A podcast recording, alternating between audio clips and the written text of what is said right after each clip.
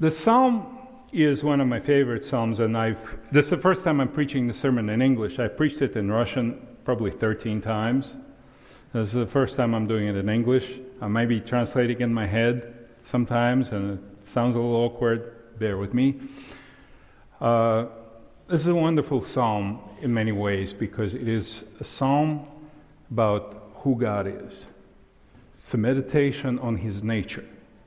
When we say the word God and when we worship God, who do we mean by that word? Who is it that we address when we say God? In, in our pluralistic society, we have many different gods and many different perceptions of God. But that's why we have the Word of God. That's why we have the Scripture and the clear testimony that it gives us of who God is. And the Psalm is part of that testimony. And uh, he begins by saying, Lord, you have been our dwelling place in all generations. He's speaking for the people of God. We here, our, is people of God. And we are included in it as his people. You have been our dwelling place in all generations. Before the mountains were brought forth, or ever you had formed the earth and the world from everlasting to everlasting, you are God. You know, we, when we read words like that, they can sometimes go over our head because there's so much in it. We mark time all, all the time, right? Some of you have watches. I mean, we don't wear watches anymore. It's the phones, or you know, there, there are clocks everywhere. Your cars have a little thing, right? Tells you what time it is. Why is it that we mark time? And I don't care what culture you're from. Everybody thinks time is important. In fact, I'm going to have a little bit of a nerd moment here. Uh, in our English way of measuring time, there's like layers of artifacts cultural artifacts in how we measure time. Have you ever thought about why we have 60 minutes and 60 seconds? It's from ancient Babylon. Because Babylonians had a 60 base math. It's real fun. You know, if you try to express things, you know, we have a 10 base math for those of you who are unfamiliar with that. Uh, the Babylonians had a 60 base, and that's why we have 60 seconds and 60 minutes. Our months are Roman months, most of them. It's a Roman calendar, right? But for some reason, our 12th month is called December, which is 10. Yeah. It's because a couple of Roman emperors wanted to have months named after them. So we have Jul- uh, July for Julius Caesar. We have August for Octavian Augustus, who was the emperor at the time that Christ was born. Uh, June is for goddess Juno. February is an obscure Roman festival of purification. For some reason, we have a month named after that. And then we go for a week. We also inherited that from Babylon. Babylonians had the lunar calendar. So they had uh, phases of the moon were very important to them. So four weeks, right? And uh, our days of the week, funny names, right? Our days of the week, three of them are named after Roman worship of celestial bodies, and four are named after Norse gods. Uh, Asgard, you know, whatever. So the, you have Saturday for Saturn, you have Sunday for Sun, you have Monday for Moon, Moon Day, and then you have Thieves Day, right? Odin's Day, you've heard of Odin, right? Thor's Day, and Freya's Day. So you see the artifacts, right? A, this is my nerd moment. It's over. You can see how, you know, how deep this goes. This is ancient stuff. Because time is important to us. We're all affected by it. I don't care who you are. You are affected by time right now. We live in it. We measure it because it's important to us. We measure it because we can't escape it. You know, if you want to imagine it with me, we are inside a box, a three dimensional space box right? But it's not a stationary box. It's very big. It's so big you can go to, you know, take a plane and go to another town. Or you can take a spaceship and go to another planet. But you're still inside the box. But the box is moving. It's moving on rails, like a ride in Disney World, right? It's a big, big ride, and we're all on it. And we all got on it when we were born, and we're going to get off it when we die. That ride, all our lives, we're going to be inside this box. Now, where did the box come from? Who made the box? We're in it. But who made it?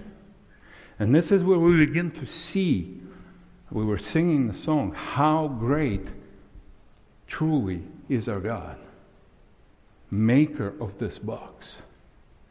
How great truly is our God who is above time. As a, as a quote that Robert Oppenheimer made famous from Bhagavad Gita, where I don't know if you guys, some of you know very well what it is, some of you don't, so I'll give you a little bit of background. It's a, an Indian epic poem about a warrior, Arjuna, who is getting ready to go into battle, right? And he is having come, some kind of doubts, second thoughts, and then his charioteer, Lord Krishna, comes to encourage him, right? And uh, he is actually an incarnation of God Vishnu, according to the story. So he, as he encourages him, he says, Well, show me, you know, who you really are. He kind of figures out. He says, Show me who you really are. And so he takes this divine form and he says the famous line Behold, I am become death, the destroyer of worlds. You've heard that, right? This is what Oppenheimer quoted when he saw the first nuclear explosion. But there's actually an interesting uh, translation mishap there. Because originally Bhagavad Gita was written in Sanskrit. And the word for death in Sanskrit, specific word, doesn't actually mean simply death. It means the erasure by time. think about that for a moment. Erasure by time. The world is erased by time. You know, uh, French existentialists, specifically Sartre, would, would counsel us live in a moment. You've heard that before, right? You got to live in a moment. Dead Poet Society, the movie, if you saw it, you know, carpe diem, you know, savor the day, live in a moment. You've heard that, right? So, we have a problem, Mr. Sartre we have a big problem. Which moment should I live in? This one? Or, or this one? The one that just ran away from me? That's the moment I should be living in? The weird thing about time is it never stops. It never stops moving. You can't catch a single moment. You can't stop for a single minute. The box is always in motion. And it erases Everything. Everything is a memory, a faint memory, and there's a lot in the psalm about that.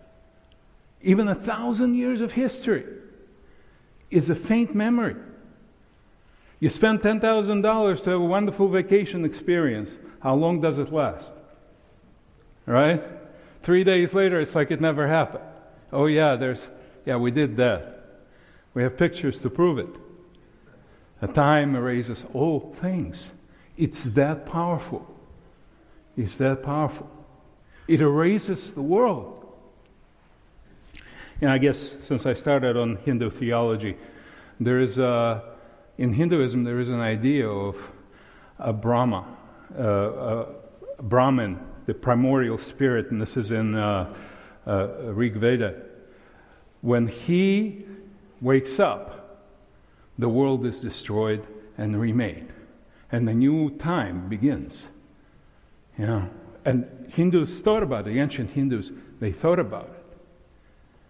It's another funny thing is uh, we think that the idea of Trinity exists only in Christianity. Well, in Hinduism, there is an idea, the Trimurti, the three primary deities, right? Brahma, Vishnu, and uh, Shiva. And you know what's interesting? If you think about each of these deities, Brahma is the creator god, Shiva is the sustainer, and Uh, Shiva is a destroyer, pardon me, and uh, Vishnu is a sustainer. Notice something interesting about it? All these are attributes of God. Isn't that interesting? Because uh, polytheists worship attributes of God. Well, my polytheist friends, why worship attributes of God when you can worship God, who possesses all these attributes? He's a creator, He's a sustainer, and yes, He's the destroyer. That's one thing we forget that our God is an awesome God. He's a God who will judge the world. And the passage of time is His way of telling us hey, guys, judgment is coming. Let's look at what the psalm says. And the psalm says in verse 3 says, You return man to dust. The Hebrew word there is very curious. It literally means to be ripped apart, disassembled. Kind of reminds of that Sanskrit word that I quoted earlier.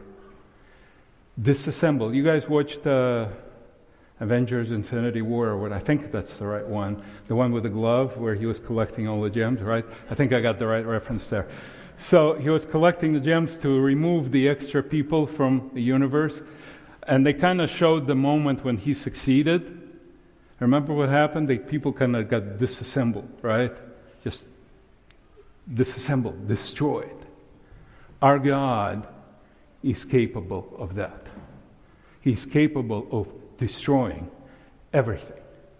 We kind of made tame God in America. We created for ourselves a God that we can tolerate, but it's not God of the Scriptures. God of the Scriptures has that aspect to him. He returns man to dust. He can destroy, and he will destroy this world warped by sin. That's what the scripture tell us. This is the God we worship. You know, Americans, we have this thing, uh, uh, Russians do this too, but I know people do this in this country. They say, oh, God lives in my heart. Bad theology. In, in a sense, you could say that God is in the heart, but you have to get to that. God can't fit into your heart. You live in His mercy. You live in His heart, in a place that He made for you. That's how it works. Heaven and earth can't contain God. This is what we call in theology transcendence of God. I'm going to use a little bit of theological terms here, just a little. Transcendence means that God is beyond, He made the box. God created time, but He's not subject to time. Vishnu, when he appears to Arjuna, he says, I am become time. Well, God is greater than that. He, because He made time. He made time. So, where is God? Where is He? Where does He dwell? Where does He live? It says, You have been a refuge. How can we make God a refuge? Where is this place where we go, where God lives? The scripture says, beyond. He is beyond. No one has seen God at any time. God is transcendent. Many religions believe that. But you know, of course, what the problem is with God being so transcendent. How do we reach Him? How do we find Him? You know, in Judaism and in Islam, God is fully transcendent. But where is He? You can't talk to Him. In Hinduism, God is fully immanent. He's right here, you know.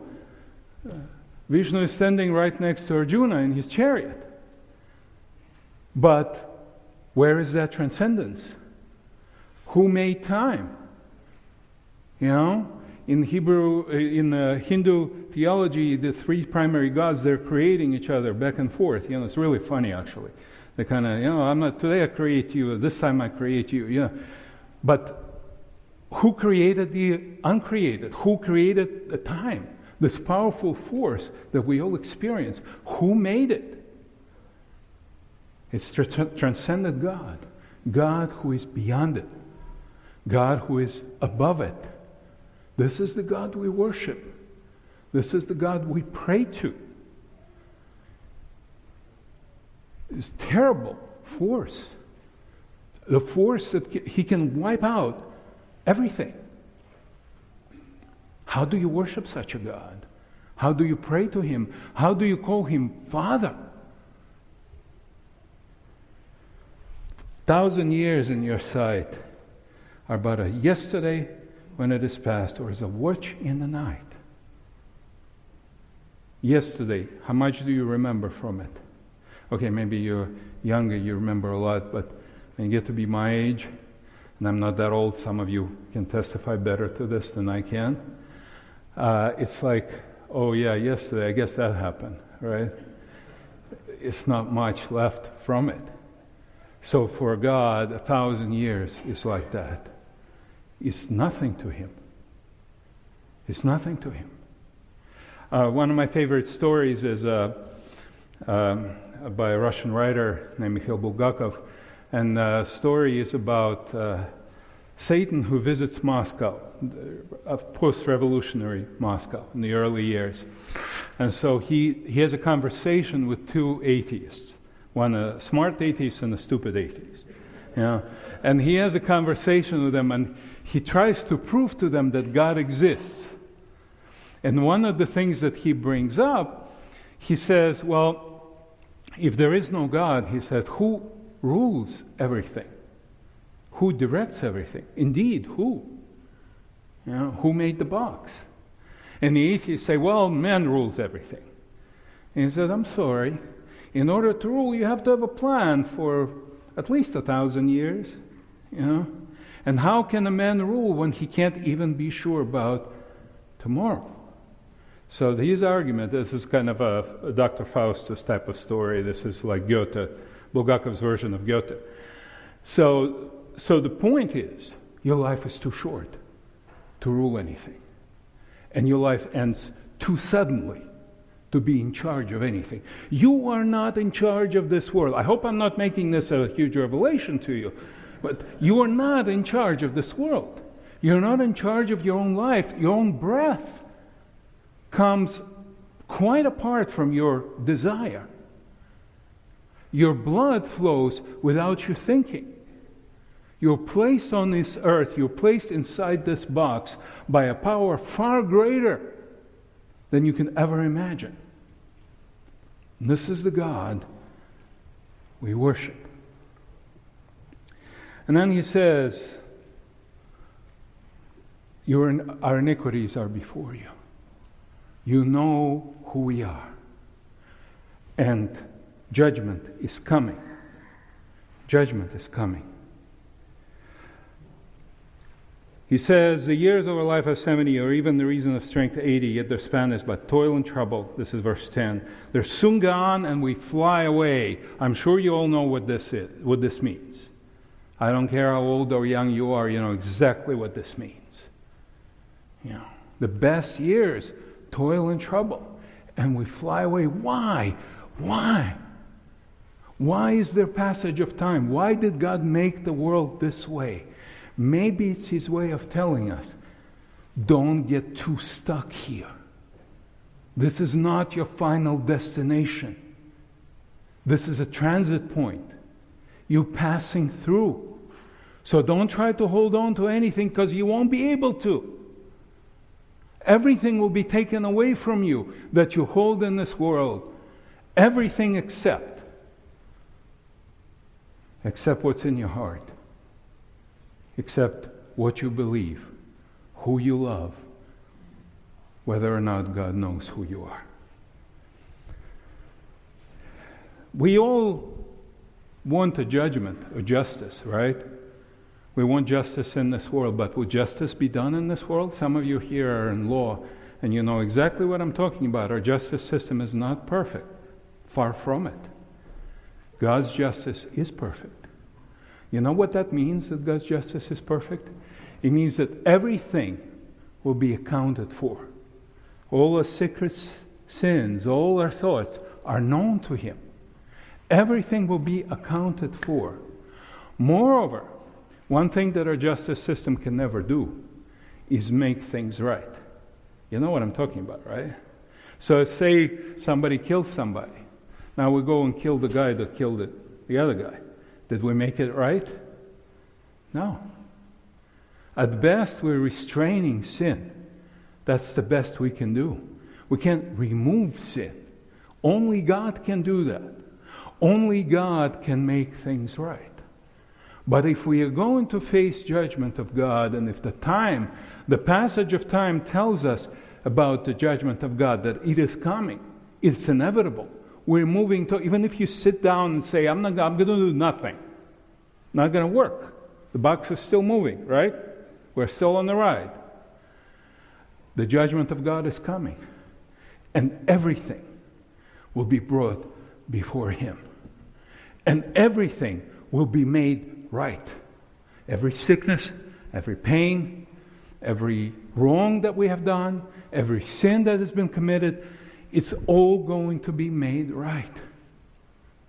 Well, if that is the case, my friends, brothers and sisters, what will be left to us? Verse 11 is a critical verse in the psalm. Who considers the power of your anger and your wrath according to the fear of you? Who considers? Paul says, who is adequate for these things? So, who is going to stand before God and answer for everything I have done and everything you have done? Who will be the one? Is it going to be me? Is it going to be you? Well, nothing left from us. Destru- deconstruction. Gone. Destroyed. Erased. No. We can't stand before God. And that's why God, the Father, that's why God, from eternity, from everlasting to everlasting, from all generations, God has purposed to redeem the world. In Reformed theology, we call this the covenant of redemption. There's a covenant inside the Trinity where the Trinity agreed beforehand, before anything was ever made, that Christ would come one day and redeem the fallen creation. See, a lot of times when we talk about Adam falling into sin, we're talking about fall, which is what separated us from God. That's our main problem. We often talk about it as if this was a surprise to God. This was not a surprise. This is, not plan B. Christ is not plan B. It wasn't like, oh, I guess Adam didn't do it. Okay, Christ, you're up. No, that's not how it worked. From eternity, God's purpose has been. And when we read the Old Testament, when we read passages like that, when we read about God's judgment, we got to remember that we have to read it Christologically. We read it because Christ has come in a certain way. There's this tendency in academic circles to read the Old Testament as if the New Testament didn't exist. We can't do that. We can't do that anymore. Christ has come, and the fact of his coming is undeniable. We cannot ignore it. We cannot ignore that Christ has come. And that purpose which God has purposed, triune God has purposed from all eternity, is to bring Christ into the world so that he would stand in judgment for us. So that the judgment of God could be poured upon him. So that God would make all things right in Christ, including bringing us into his kingdom and calling us his own. And let me ask you a trick question Where is Christ? right now. If you said in your heart, bad theology, Scripture tells us where Christ is at the right hand of God, right? The heavenly temple, where Christ serves His blood for our sins. That's where Christ is. And He's coming again. Amen? We're waiting for Him. We know He's coming again to take His people back. But He's at the right hand of God. How then does God speak to us? How is He our refuge? Well, that's why we worship a triune God. Because we have God the Holy Spirit. And God the Holy Spirit takes what Christ has done and brings it to our heart. And yes, in that sense, we could say God dwells in our heart through the Holy Spirit. But we got to honor the fact that God is transcendent, that God is, He doesn't need us. Uh, Spanish philosopher Baruch Spinoza had this idea that God was kind of bored. That's why He created everything. So He was bored. Like, oh, let me entertain myself, and I'm alone, so let me. That's not the God of the Bible. It's not the God who we worship. Triune God in His own heart, He doesn't need anyone. This is called aseity of God. That's another theological word. God doesn't, He's self sufficient. He doesn't need us. He doesn't need our worship. He doesn't need our prayer. He commands us to pray and to worship. But that's because it's a reflection of who He is. But He doesn't need it. You know, polytheists, when they worship their gods, they have to close them, they have to put them in the temple, make sure that paint doesn't chip, put a little food in front of them. Some gods need to be bathed once a year. Ganesh, I'm looking at you, right? So, in, but our God doesn't need to be bathed. He doesn't need to be fed. He doesn't need to be serviced. He baptizes us with Holy Spirit and fire. Our God doesn't need our help. We need Him. He is our refuge. He is our hiding place. He is the one we could run to. Why would you worship things that are weak? Even time is weak before God. Even time that seems so powerful to us, to God is nothing. He is our refuge. If you're anchored in this world, you will fail. The book of Hebrews says, Where is our anchor? What does the book of Hebrews say? It goes behind the veil into the very heavenly temple, into a place where God dwells. Our anchor is out of this world. Literally. It's, talk about thinking outside the box.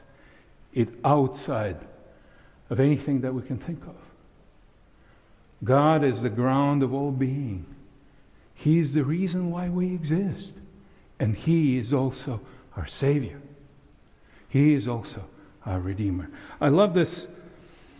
This part here is uh, may may read a little strange to you because it's a lament. But he says, "Teach us to number our days that we may get a heart of wisdom." You know, I hope you don't read this and say, oh, okay, I got to try to, you know, number my days better. I hope that's not how you read it. Because this is the work of the Holy Spirit you're looking at. This is Christ in us. Christ is the wisdom of God. Christ is the power of God to salvation. Just think about uh, what that means. Make us glad for as many days as you have afflicted us, for as many years as we have seen evil. Let your work be shown to your servants and your glorious power to their children. And this, I love this part. Let the favor of the Lord God be upon us and establish the work of our hands upon us. Yes, establish the work of our hands. The favor of the Lord, that word here, is an interesting word. It's the Hebrew word nama, which you may have heard because uh, Ruth's mother in law was named Naomi. You remember that, right? And Naomi means pleasant or beautiful. I just, this is a little tidbit that I, I love. Not the favor. What if we read it, let the beauty of the Lord our God be upon us? For those of you that are aesthetically oriented like me, who understand the value of beauty, all beauty is God's beauty. All wisdom is God's wisdom. All power is God's power. Let the beauty of the Lord our God be upon us. God is going to make you into something beautiful. That is the point. You are His workmanship, poema, poem, His creation. He delights in what He's going to make of you. You may look in the mirror and say, well, this, this can never be good, right? But trust me, our God, He can do miracles. He can change you, and He will change you. Now, I want to dwell a little bit on this, and I don't see if I can use the clicker here. Uh, hmm. Okay. Uh, no, not that. Sorry. Okay, well, I can't use the clicker apparently. It's all right. I'll say it in words. So there's been, a, you know how everyone has kind of a metaphor that they follow? There's been a metaphor, and my, my sons are going to roll their eyes, I'm sure, because they've heard this like a million times. Sorry, guys. But uh, it's been a dominant metaphor in my life. When I was thinking about how, how do we live our life, right? Knowing our God as great as He is, how do we live our life? And so the dominant metaphor for, for me has been the children's song about the bear who went over the mountain. You've heard that one, right? The bear, no? yeah, some of you have heard this? Okay. It's a very simple song, right? The bear went over the mountain, the bear went over the mountain, the bear went over the mountain to see what he could see, right? You heard this, right? So, uh, so it's like an amazingly philosophical song. Oh, there's that bear. See? That's the bear, right? So uh, what's so philosophical about it? Because when the bear went over the mountain, he couldn't see what was behind it, right? He has to go to the top of the mountain to see it. Robert Greene says if you're at the foot of the mountain, it's a book on human nature, so if you're at the foot of the mountain, you can't see what's on the other side. You have, have to go up, and then you can see. Right? So, and, what, and when the bear went up over the mountain, what did he see? What do you think he saw? Right? The song says. He saw another mountain. Remember that, right? He saw another mountain, he saw another mountain, and when he saw another mountain, what did he do? The song goes back. The bear went over the mountain. Ah, now the point emerges. So the bear, you and I, we're, we're, we're the bear, right? He's a good bear. He's a faithful bear. He's a reformed bear. He, he, he, he believes. He believes in God. He knows God. And because he knows God, he's going over the mountain. You know, God has given us choices, decisions. Don't fall into quietism. Oh, I will just sit here and wait until God does something. And don't fall into pietism, which says, well, John Maxwell quotes that, he says, if it's to be, it's up to me. No, I'm sorry. It's not up to you. And this is the point of bear's walk. You're on a bear's quest. You're on a quest, epistemological quest for knowledge. You want to see what you can see. You're going to over, go over that mountain, and it's going to be hard. There are going to be landslides. There are going to be rock slides. There are going to be other bears, hunters. You know, there are going to be things that are going to want to take you off that path. But you're a faithful bear and you're going to keep walking. And when you go up to the top of the mountain, God will show you the next horizon of your life. This is how you live your life. By God's grace, we don't get to see the entirety of our life. We don't get to see everything that we're going to do. That is His mercy, because that would be overwhelming to us. He wants us to walk with Him. Now that you have come to God through Christ and the Holy Spirit, you can walk let this be a thought for this year for you. You don't have to know everything. You don't have to understand everything. God will show you when the time is right, when you get up on that next ridge, you will see where your next horizon is. And the most beautiful thing, brothers and sisters, and I want to encourage you with this, the most beautiful thing is when the time comes, 70 or 80 years or whatever the length is of your walk, when the time comes and you draw that last breath, when the bear crosses that final ridge, guess who will be waiting for him? Christ will be waiting for us. Him who we followed our entire life and have never seen but believed. We see him through his word, we see him through his works. We will see him face to face. That is our reward for a faithful walk. This is who waits for us. And everything will be made right. There'll be no more tears. There'll be no more sorrow. There'll be no more sickness, no more war. There will be no more darkness. God will be light. And we will see him as he is. I hope you're ready. I'm excited. The deep things of God. Spirit shows us the deep things of God. Our God has depth to him. We will be learning who he is all eternity. Let us pray. Our Father, we thank you that we can walk over these mountains that are before us, trusting you, hoping for that final blessed day when we get to see you as you are. Lord, may we mark our new year, the beginning of new year, with new hope. A hope that isn't a false hope. A hope that goes deep out of this world. Because you are out of this world, Lord. May we worship you in spirit and in truth this year. Establish the work of our hands. We pray in Jesus' name. Amen.